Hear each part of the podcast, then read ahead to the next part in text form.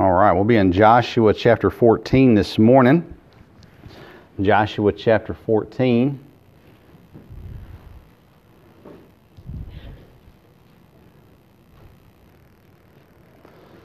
Excited about what the Lord has for us today. We did receive another gift in the mail um, this week for from another church uh, to help us with the move and the transition and everything like that. So excited about that. And uh, the Lord continue to provide for us. We're always grateful when fellow Christians, fellow churches, um, uh, help us out and want to help us out. We're always appreciative of that, and uh, also appreciative of even Miss Robin singing today and playing today, um, and uh, being willing to, to do that in our church. We appreciate that. And uh, Miss Robin's son, one of her sons, uh, uh, was one of the first people to sing in our church. It wasn't Adam, surprise. Uh, but uh, um, it was always always fun to hear. I really enjoy hearing a guitar, and uh, I always enjoy that. And we had that in the early days of the church, and, and every now and then still. But uh, excited about that as well. In Joshua chapter 14, I want us to look in verse number 6 this morning, starting in verse number 6. And the Bible says, The children of Judah came unto Joshua and Gilgal and Caleb, the son of Jephunneh, the Kenizzite, said unto him, Thou knowest the thing that the Lord said unto Moses, the man of God, concerning me, uh, me and thee in Kadesh Barnea. Forty years old was I when Moses, the servant of the Lord, sent me to Kadesh Barnea uh, to espy out the land, and I brought him word again as it was in mine heart. Nevertheless, my brethren that went up with me made the heart of the people melt, but I wholly followed the Lord my God. And Moses sware on that day, saying, Surely the land whereon thy feet have trodden shall be thine inheritance, and thy children's forever, because thou hast wholly followed the Lord the, uh, my God. And now behold, the Lord hath kept me alive, as he said, these forty and five years, even since the Lord spake this word unto Moses, while the children of Israel wandered in the wilderness. And now, lo, I am this day fourscore and five years old. And as yet I am as strong this day as I was in the day that Moses sent me. As my strength was then, even so is my, is my strength now, for war both to go out and to come in. Now therefore give me this mountain, whereof the Lord spake in that day. For, the, for thou heardest in that day how the Anakims were there, and that the cities were great and fenced. If so be the Lord will be with me, then I shall be able to drive them out, as the Lord said. In context, we see here Caleb reminding Joshua of the time where they went and spied on the promised land. When they came back, Joshua and Caleb gave the positive report. The other spies gave the negative report. We talked about this a little bit last week as well. And, uh, and so at that time, it was not yet time for them to go into the promised land because there was the doubt, there was the fear, there was the disobedience in the children of Israel. So then comes uh, now, they are crossed over into the promised land. They have warred now for a few chapters, taking the different places as God had told them to. And Caleb says to Joshua, It's time for me to get mine inheritance. Uh, God promised me, He told Moses, and Moses told me that this land was going to be for me and my children forever. And so now he comes to Joshua and he says, I, I might be older, but I'm still ready and able to take the land that God's given me. So now it's time for you to give me this land. This morning, I want us to look at that thought, and you've probably heard sermons preached on Give Me That Mountain before, but uh, today that's what we're going to talk about uh, the mountain that we should claim. Lord, I pray for your help this morning as we look into your word. And Lord, although this is a relatively familiar story, and, and maybe we've heard sermons preached on it before, even I have preached uh, different sermons on this passage, but Lord, I pray that this morning you would give us something fresh, something new, something that will challenge us, something that will encourage us.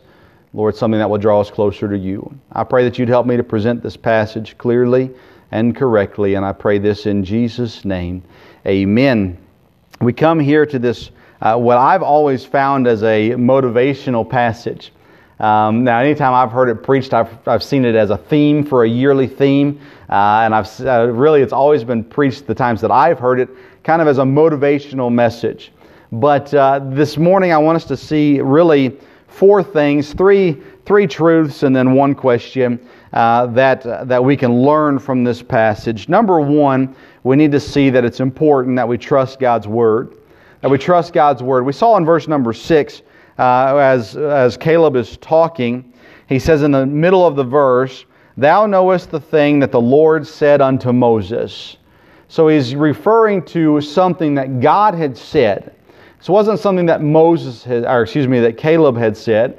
This wasn't something that Moses had said. This is something that God had said. And God said to Moses uh, concerning this, this land that Caleb could have it. It was going to be his, and it was going to be his family's uh, for years and years and years and years and years because Caleb wholly followed uh, the Lord. He obeyed the Lord. In verse number 10, it says, And behold, the Lord hath kept me alive as he said. He told me he was going to keep me alive to come to this land so that I could inherit it. In verse number 12, at the end of the verse, it says that if the Lord be with me, then I shall be able to drive them out as the Lord said. This is all looking back to a promise that God had said, something that God had put into uh, existence. Caleb, there's going to come a time that you are going to have this land. It is going to be your inheritance, something that you're going to pass down to your children, and they're going to pass down to their children, and they're going to pass down to their children. It's going to keep on going forever. This land is yours. At that time, the rest of the nation was a little bit in flux. Moses knew what was happening. Caleb knew what was happening. Joshua knew what was happening. But at the end of the day, they had to wander around the wilderness some more because they didn't fully follow Christ. They didn't fully follow what God had told them to do. They feared what God had commanded for them to do.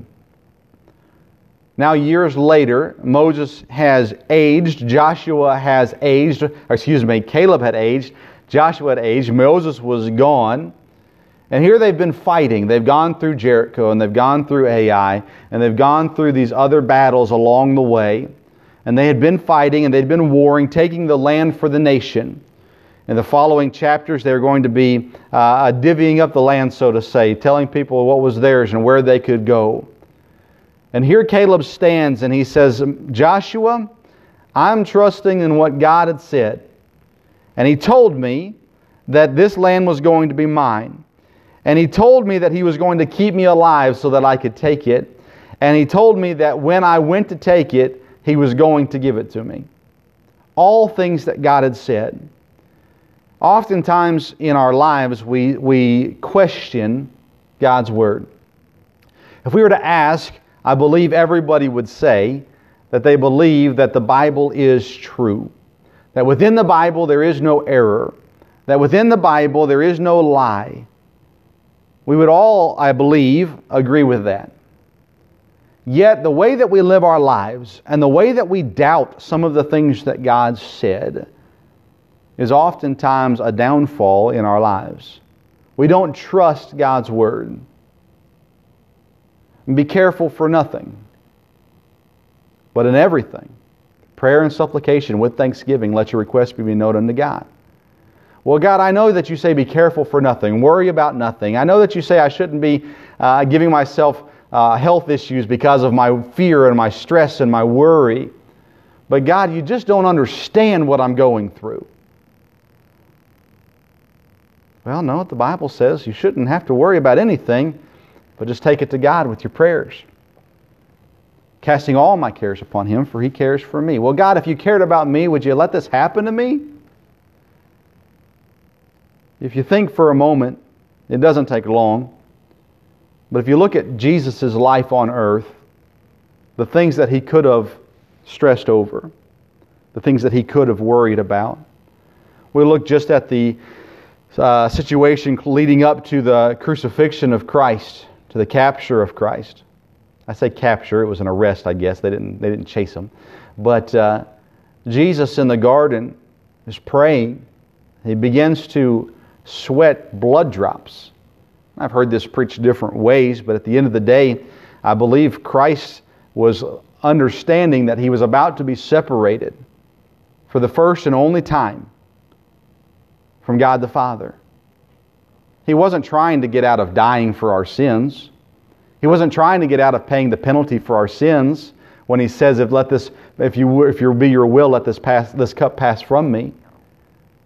He's leading up now to division from God the Father. May it be for just a moment in time. But there's a moment where Christ hanging on the cross, God turns away from him. You see, Christ understands what stress is. He understands what situations are that can cause stress and worry. Yet he tells us, don't worry. Yet he tells us, come to me in all of your needs. God says, I will be here to protect you. I will never leave you. I will never forsake you. I'm here for you. People will fail you and they will fail you constantly, but I will not. Sometimes we feel abandoned by God. Things in life happen and things happen and we, we feel alone. But I'm telling you, God will not abandon you. Call on Him. Lean on Him. Depend on Him. Why? Because God says to. Trust God's Word. God says that trials and tribulations will come, but it'll be all right. He'll get you through them. Trust God's word. Caleb had to have been wondering as he watched a generation of people die off in the wilderness. I would assume there may have been a moment where Caleb goes, Lord, am I going to make it? But from everything we read in this passage, we see Caleb's confidence. Now, granted, it was after the fact, but still, we see it also looking to the future. He says, The Lord said He was going to keep me alive, and here I stand right at the footsteps of the, the property, the land that God promised me. Trust God's word. If we're going to claim mountains, if we're going to claim or ask for uh, things that, that are in front of us that might be large, that might to the outside eye seem impossible, we have to first trust God's word. Number two, we have to follow God. In verse number 8, it says, Nevertheless, my brethren that went up with me made the heart of the people melt, but I wholly followed the Lord my God. This is not bragging, this is not prideful. We see a few different times in the Bible where we see someone talking about their obedience. Paul does this, talking about that he is an example, follow my example, follow what I am doing. And he's not being prideful about it. Caleb says, I, I came I saw, as, I, as we spied on the land, the blessings that were in front of us. I understood that God said it was ours. And we came back and I gave a good report. I followed what God said to do. I voted to go into the land and take it. As a matter of fact, him and Joshua both said, Let's go right now. And yet the people murmured and they complained and they, they were scared, so they didn't go. In verse number 12, he talks about the report that was given. The other people talked about the Anakims that were there and that there were cities that were great and fenced. This was the fear of the rest of the people. Well, these places that we're marching into, they're not just villages in huts and tents. They are cities, fortified. They have armies. Some of them are giants. But Caleb said, The Lord said, that if I followed him, that we would get through and that this land would be mine. It says there in verse number 12, even now as he was standing in front of this, this place, it says, If so be the Lord will be with me. Caleb didn't say, I'm going to go by myself. He said, I follow the Lord to this point, I'm going to follow him uh, moving forward. If God be with me, who can be against me? If the Lord will be there, then I'll be there. Sometimes we run ahead of God. Sometimes we run ahead of God and we say, God, I think this is what you want from me. I think at the end of the day, you want me to have this or get this or attain this or be this or whatever it may be. So, Lord, I'm going to I'm to kind of take a little shortcut, and when you, when you show up, I'll be there. Well, the problem is, is if you get there before God, you're not going to have success until God arrives. We get so caught up because our world teaches us, society teaches us. There are books upon books upon books that'll tell you how to get where you want to go. And society says you can be anything you want to be if you just put your mind to it. I believe the American dream is, is, is relatively real. There are people that have shown that they've come and they've worked hard and they've attained great things in this country. They've started out with nothing and they've ended their life with much material gain. But I'm telling you, when we're talking about Christian success, accomplishing God's will, doing what God desires for us, we can't go without Him. I watch as churches try all sorts of methodology, and I'm not against trying different things as long as God's fine with it.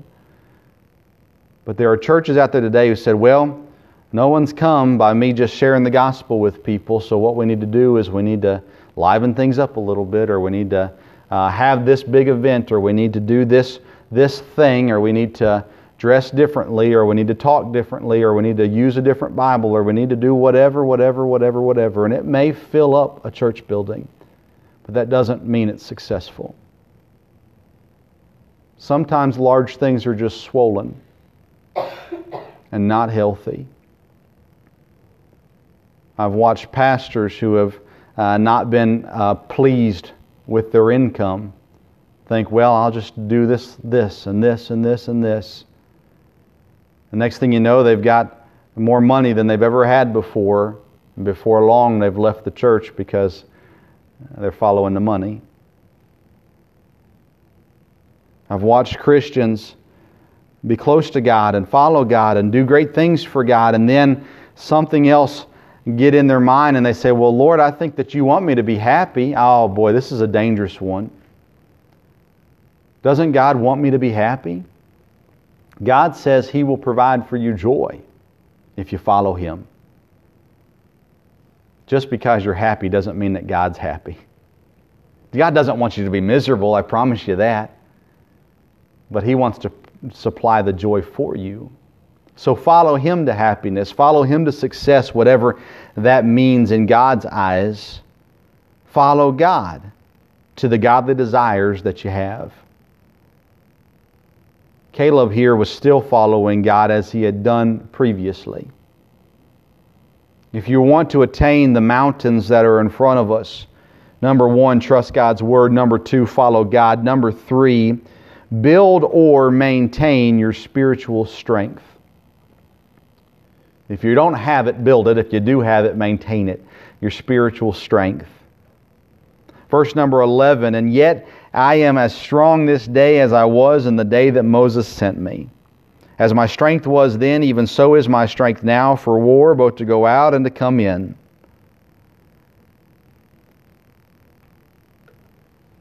I don't know about you. I am not as agile or as athletic or as in shape as I was 10 years ago. There's a reason for that. 10 years ago, I was pretty active. and now I'm just not. If we don't maintain, we begin to age differently. I get out of bed in the morning and I do the, oh, creak. I've had people tell me, you're too young for that, acting like that. Okay. Well, that's fine. You're only as old as you feel. Well, I feel about 52. Um, you see, Caleb here, he was much younger when he spied on the land. But he continued to build and maintain his strength for the job that was at task ahead of him. He knew that he wasn't going to just walk in and put a flag in the ground and say, okay, it's mine, everybody else leave. And they would all go, oh, okay, and leave. He knew there was still work to be had, still battles to be won. Many have no, or at least little, spiritual exercise. So when they show up for a battle, they're not prepared. When there's work to be done, they wear out fast. The Christian life is a battle. The Bible teaches us that. We have an enemy that is constantly stalking us, trying to devour us. There is not a moment in the Christian life that is not part of a battle. Yet, so many Christians want to spend time doing nothing, sitting on the sideline, so to say. And so that when all of a sudden a spiritual battle makes it right in front of them where they see it, now they're in the spiritual battle and they they have to be forced to be active in the battle, they don't have the strength to fight. They don't have the energy to last. When work has to be done, and if we're not working, we're not doing uh, God's will. But when work has to be done for God, we just don't last long. I've seen it. Some people call it burnout. At the end of the day, there are people who just aren't willing to give to God what, what is necessary. Well, that takes too much time. Well, that takes too much effort. Well, that takes too much thought. And wear out too fast. Caleb said, I'm strong. I'm as strong today as I was then. Is that true? I would say no. I would assume. Uh, a lot happens in 45 years, but uh, nonetheless, he felt it. He said, I'm ready. I'm not, I'm not saying just give me the land and tell everybody to leave. He said, I'm going to go take it. You just give me the permission to do so, and I'm going. I'm not going to sit back and make the kids do all the work. I'm going to work for it too. I've heard people say, well, it's the next generation's turn. Well, I would say it's every generation's turn. We're all supposed to be working and active. Granted, we do different things, and, and the older we get, the, the responsibility is to train the younger so they can come up and, and take our place and, and help and work and all those sorts of things, but that doesn't mean that our work is ever done. And we have to build or maintain spiritual strength. The Bible says in Proverbs 13:4, "The soul of the sluggard desireth and hath nothing, but the soul of the diligent shall be made fat." The person who works, the person who, who, who, who strives, that person will be blessed. That person will have success. But the, the sluggard, will constantly be wanting more.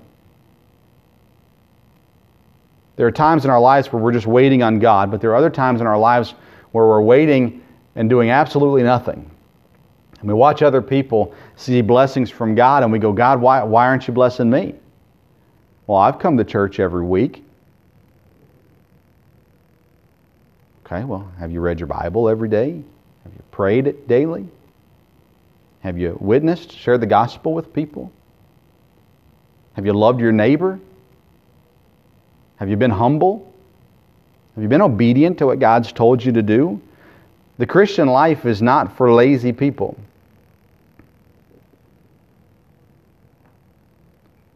And we sit and we wonder and we say, God, I want to attain this thing. God, I want to arrive at this place. Lord, I want to see this happen. But we're not willing to work. We don't have the strength necessary the spiritual strength, not the physical strength, the spiritual strength necessary for the work and the battle that's ahead of us. Caleb said, Now therefore give me this mountain. Let me go get it. God told me I could have it. God told me He'd keep me alive. God told me He would help me run everybody out. Give me this mountain. But he could stand there and say that because he trusted God's word, he followed God, and he maintained spiritual strength. When other people murmured, Caleb didn't murmur. When other people argued, Caleb didn't argue. When other people feared, Caleb didn't fear. So that leaves me with this question What mountain do you want? In your own individual life, what is there that you say, I believe God wants me to have that mountain? God's given me that mountain. I want to attain that mountain. What about in your family, in your home?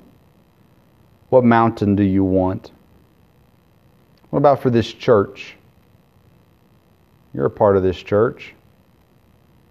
What mountain do you want? I don't believe that God wants this church to be running 30 people forever. We don't want a mega church. I don't, at least. We don't, we don't want thousands upon thousands of people and all that sort of thing. But we do want people that we can help.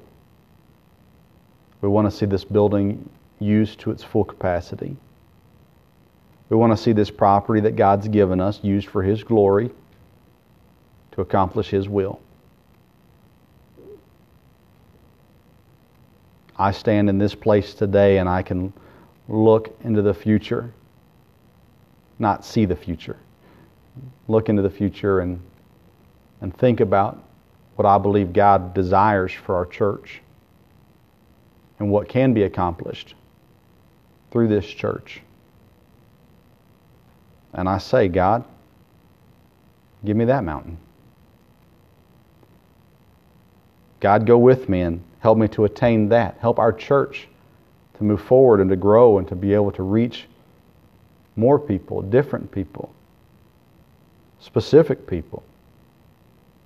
God, give me that mountain. If we'll trust God's word and we'll follow God and we'll maintain our spiritual strength, we can expect to receive the mountain that is ahead of us. Lord, I thank you for your word. I thank you for the examples you give us in your word. And God, I pray that you would help us to not be content, but Lord, help us to strive for more.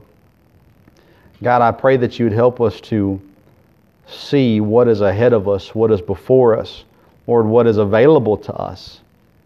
That God, we would desire to attain those things that you have for us. God, help us to focus on your word, to trust it. Lord, help us to obey you and follow you. God, help us to be faithful in maintaining and building spiritual strength because as the battle rages, Lord, as the work is in front of us, Lord, we don't want to wear out and fade away. God, I pray that today, as we think of spiritual goals for ourselves, for our families, for our church, God, that today we could stand and say, Give me that mountain. Lord, with your help, we can claim the mountains that are ahead of us. With our heads bowed and our eyes closed, I'm not going to ask you to raise your hand today. I'm going to ask you to stand if you would, please. As the piano plays, we will open the invitation. If the Lord's spoken to you about something today, I hope that you'll take care of it right now.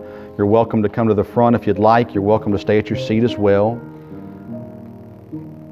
But I ask you today to commit. Ask God, Lord, what do you want for me down the road? For myself, for my family, for this church, God, what is it that you want? And as God tells you what it is, and say, God, I'm committing to it Give me that mountain. God, I'm going to follow you. Give me that mountain. Let's take what God has given to us. and let's use it for His glory and for His help. To follow His will. This morning, would you pray, God, give me that mountain?